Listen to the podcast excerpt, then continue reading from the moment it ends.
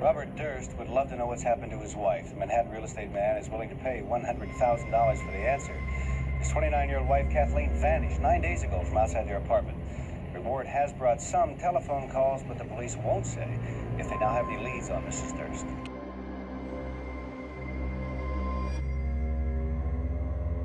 Kathy McCormick Durst disappeared back in 1982.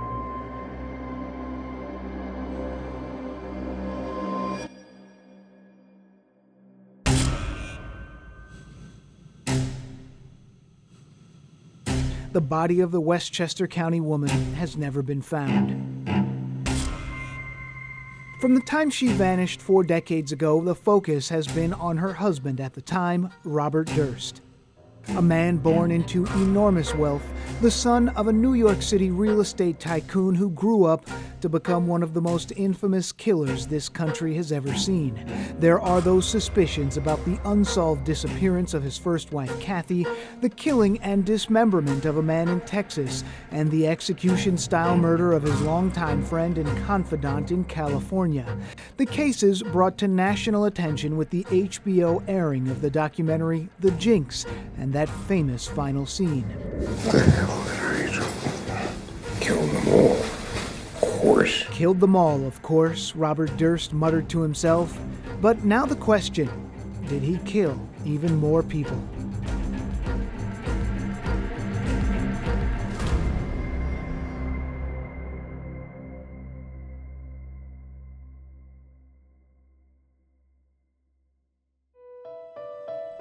I'm Dan Bowens, and this is The Tape Room. On this episode, the case of Robert Durst and the many unanswered questions about his crimes spanning more than 40 years. Superior Court of California, County of Los Angeles, the people of the state of California versus Robert Durst. We, the jury, in the above entitled action, find the defendant, Robert Durst, guilty of the crime of first degree murder of Susan Berman. In October of 2021, a jury in Los Angeles found Robert Durst guilty of murdering his friend and close confidant Susan Berman. Prosecutors argued that Durst shot Berman at point blank range in her home to prevent her from telling what she knew about the 1982 disappearance of his first wife, Kathy McCormick. We further find the allegation that in the commission of the above offense, that Susan Berman was a witness to a crime and was intentionally killed because of the fact within the meaning of Penal Code Section 190.2, subsection A, subsection 10, to be true. Durst was sentenced to life in prison, and the conviction was expected to lay the groundwork for him to finally stand trial in the case of Kathleen. Not long afterward, a grand jury in Westchester County indicted the multimillionaire for that killing. Current Westchester County District Attorney Mimi Rocah detailing what would have been the focus of this case for prosecutors. Um, as I said in my remarks, because of the conviction in Los Angeles and the fact that he was convicted of killing Susan Berman in order to silence her because she was a potential witness against him. We now had finally a legal theory under which we could get statements that he had made to others through Susan Berman into evidence, namely that he had directed her to make that ruse phone call to the medical uh, school shortly after her disappearance to misdirect the investigation, which is obviously a key piece of um, consciousness of guilt, um, as well as other types of evidence, and that he had in fact admitted to Su- Susan Berman that he had killed Kathleen. So those were sort of two very critical pieces that we now had a legal basis to seek admission here in New York. After four decades, prosecutors would finally lay out their case. Her family may finally find justice, a mystery officially solved. But before the trial even started, Robert Durst died as a prisoner in Stockton, California. He was 78 years old, perhaps taking with him the secrets of just what happened to Kathy and in the 40 years from the time Kathy disappeared, in between another killing in Texas and that conviction in California, there are questions about just where Robert Durst was, what he was up to, and if he killed anyone else. Our interview now with investigative journalist and author Matt Birkbeck. So, focusing a little bit on Kathy Durst, just to get started, can you tell me about her, who she was, and a little bit about kind of how the two of them met, Robert and uh, and Kathy Durst? So she was a 19 year old dental student who was living in Manhattan uh, in the early 1970s. She was from a blue collar family on Long Island. And she meets Robert Durst, whose family owned the building that she was living in. And he apparently was collecting rent. He would collect rents at the time. That was one of his jobs. Uh, so they met. They had one or two, you know, dates, and very quickly, she moves to Vermont with him. He had opened up a health food store and their relationship sort of unfolds quickly. She's a medical student. She's young. I mean, she's she's pretty young at this point, and he's kind of like this this son of a real estate giant, a real estate titan, and so they're kind of coming from opposite sides of the world. It wasn't a match that you'd think um, would actually work, but you know, at that time, apparently it did. At least according to Kathy's family, they were deeply in love uh, through the early part of the 1970s and you know she was enjoying the life of a Durst. You know, his family owned you know I mean half of Manhattan in terms of real estate. They were very very wealthy and very powerful, um, and you know they got along. And everything changed though in the mid 1970s when she got pregnant. He did not want children. He had told her he didn't want children, uh, and he forced her to have an abortion, and that radically changed their relationship going forward. And at some point there in Westchester County, and and that's the relationship is sort of deteriorated a, a bit by that point. He starts holding back uh, in ter- money. He, he, won't give her even an allowance, so she needs to go out and and she decides she needs to make her own money. She needs to have her own career. Um, so she goes from dental school to medical school, um, and the relationship just gets really bad. There is just a lot of arguing. He becomes really bizarre. Friends could hear him growling on the phone, things like that. She's her friends are telling her to divorce him, and she's going to, and only she wants a settlement. He's resisting. He doesn't want to give her a settlement. And finally, in uh, January 1982, you know, she returns from a party uh, where she had some wine and some drugs and confronts him about the divorce and about the settlement, and she's vanishes. She's gone. Her friends immediately believe that he killed her, and they tell that to the police. So he had gone to the to like five days, four or five days after she vanishes. He he finally goes to the police station in New York and talks to a detective, and reports her missing. Friends are saying he killed her. Police don't have any evidence of it. You know, this could be anything. You know, from a wife that was involved with someone who left to someone who just didn't want to be in a relationship anymore and left. Uh, but as the weeks go by, you know, Durst stops talking. He had talked to the police initially.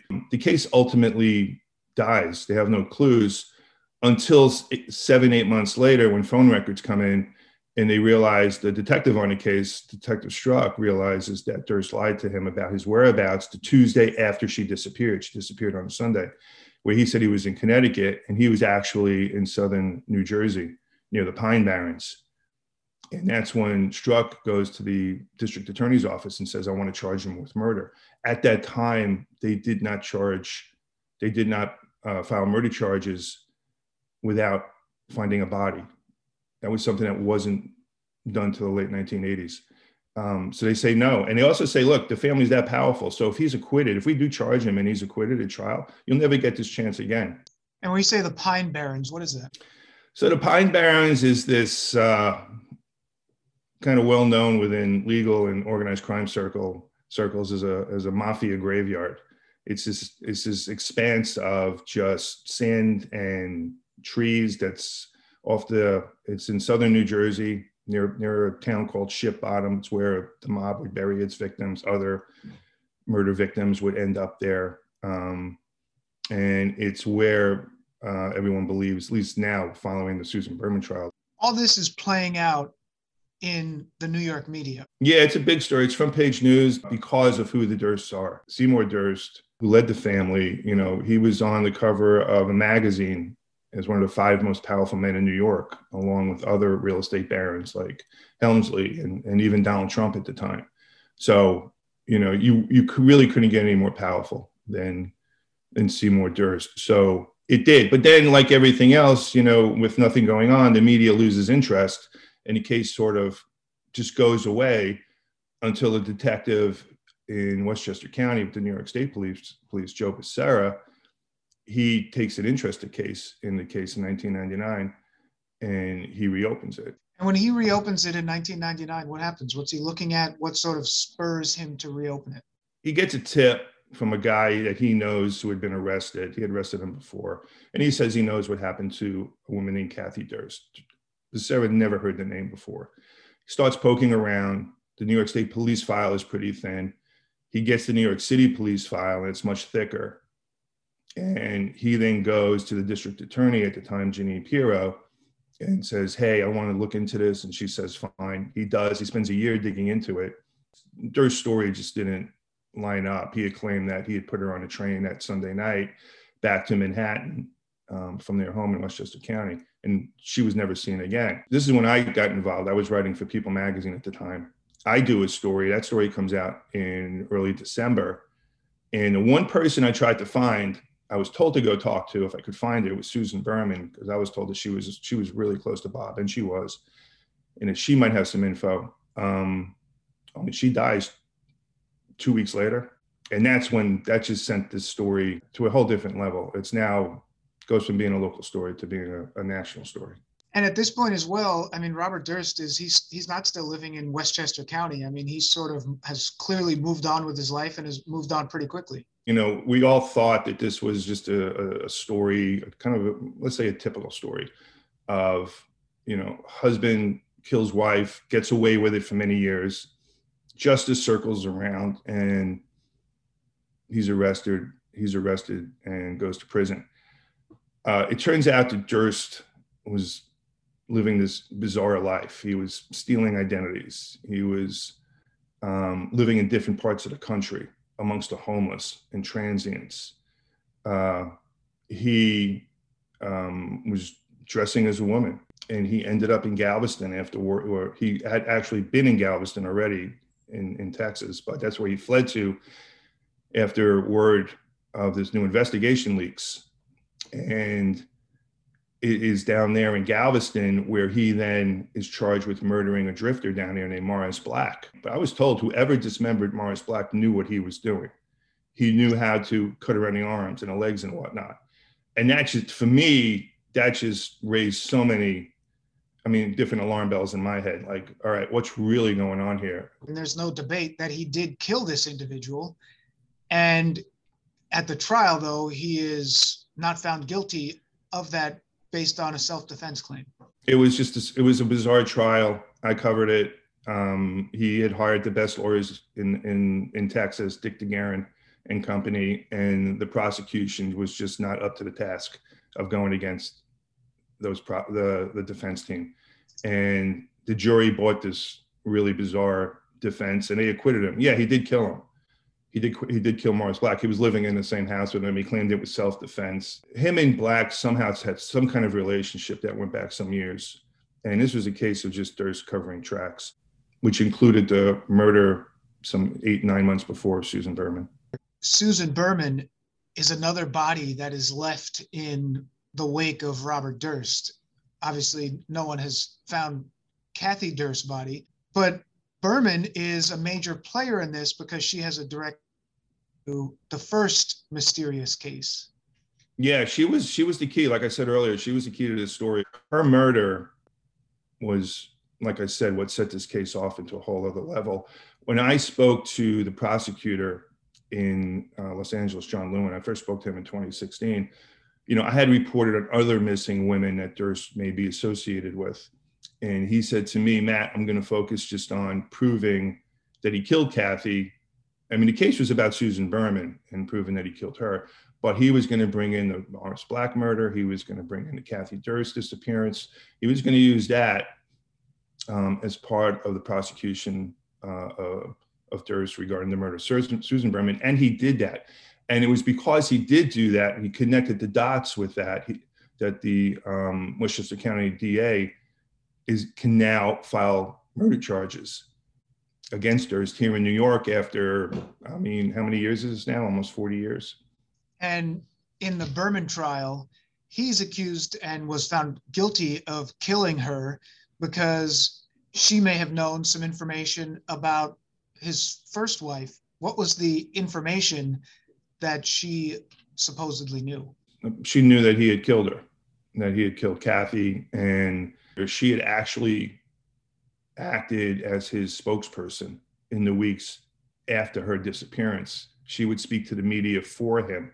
So everyone had believed from very beginning, from even when I had gotten involved in this back in 2000, that she was the key to the case, that she knew everything.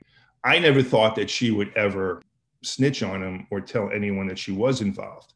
And, and that's what day, he was, that's what he yeah. was afraid of at that well, point. He had claimed that she had talked to or was going to talk to the Los Angeles police at the time. That was his that was his defense. Yeah, not defense, but that was his story she she had first she had never spoken to the police second she had never she hadn't been approached by the police prior to her death it wasn't until two weeks later when the state police trooper i mentioned joe becerra reached finally reached out in early january of 2001 to interview her that he found out that she was dead so his story just didn't hold any water. It was about him um, eliminating people that were that knew what he had done and what he was up to. And you've written this sort of very in-depth book about this. And part of what you uncovered is also some serious questions about his own mental health and raising the possibility that there may be other women other victims out there he was diagnosed at the age of 10 with having severe mental issues he had seen his mother die when he she committed suicide when he was only seven years old and his father sent him to a psychologist when he was 10 and after two visits, the, they ended the treatment. They ended the session saying he's he's he's too angry and he's too resistant. And unless he gets help, though, you know, they they use words like personality decompensation and schizophrenia. As far as I know, he was never treated after that. And then I had uncovered all this bizarre behavior throughout the 80s and 90s, stealing identities, cross-dressing as a woman, living in different parts of the country. And then I reported in 2003 two women who disappeared in the 1990s uh, when he was living in California. And police believed that he was involved in their disappearance. One of them in particular, Karen Mitchell, you know, I had a really good source close to the defense team and back then. And she said, the source said that when uh, I reported that about Karen Mitchell, he was very concerned. In 2015, after the airing of the HBO documentary, The Jinx, the FBI, James Comey at the time, who had the head of the FBI, he had announced that the FBI was going to look uh, across the country in all their bureaus to see a if there's lived in their area, b if he could possibly be associated with any missing people in those jurisdictions. It was really an announcement made at the time because there was so much press about the case but it kind of went away. They had other priorities. Andrew Jarecki, who directed the the Jinx, did not. You know, we've been talking over the years. He did not necessarily believe he was a serial killer. He had called me up two days after the last episode of the Jinx, and he said, "Matt, you're right. He's a serial killer." You are as close to this story, this 40 year saga, as anyone who's followed this story. As you think about it, as you piece together who he is, who Kathy Durst was, who these other people are. What are your thoughts as you look at the whole thing and you zoom out? This is a case that is much bigger than even we know now. That was author and investigative journalist Matt Birkbeck. His book, A Deadly Secret The Bizarre and Chilling Story of Robert Durst, is available everywhere. It was also turned into a lifetime movie. There are no easy answers here, and there are still too many secrets and unanswered questions. But we do know there is pain, the anguish and emotion that comes with losing a loved one. The family of Kathy McCormick has always insisted the Durst family used its influence to disrupt the investigation in its early stages. Durst's brother, Douglas, who testified against his own brother at the trial in California, denied he or anyone in the family ever aided in any cover up instead saying about Robert Durst, quote, he'd like to murder me.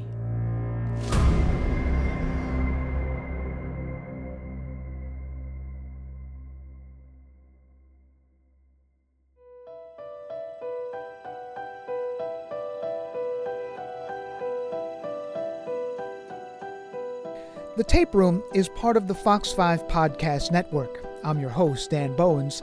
Our executive producers are myself, Matt Onimus, and Ahmad Asgar. Byron Harmon is Vice President of Fox 5 News, and Lou Leone is Senior Vice President and General Manager. Stay tuned for the next episode of The Tape Room.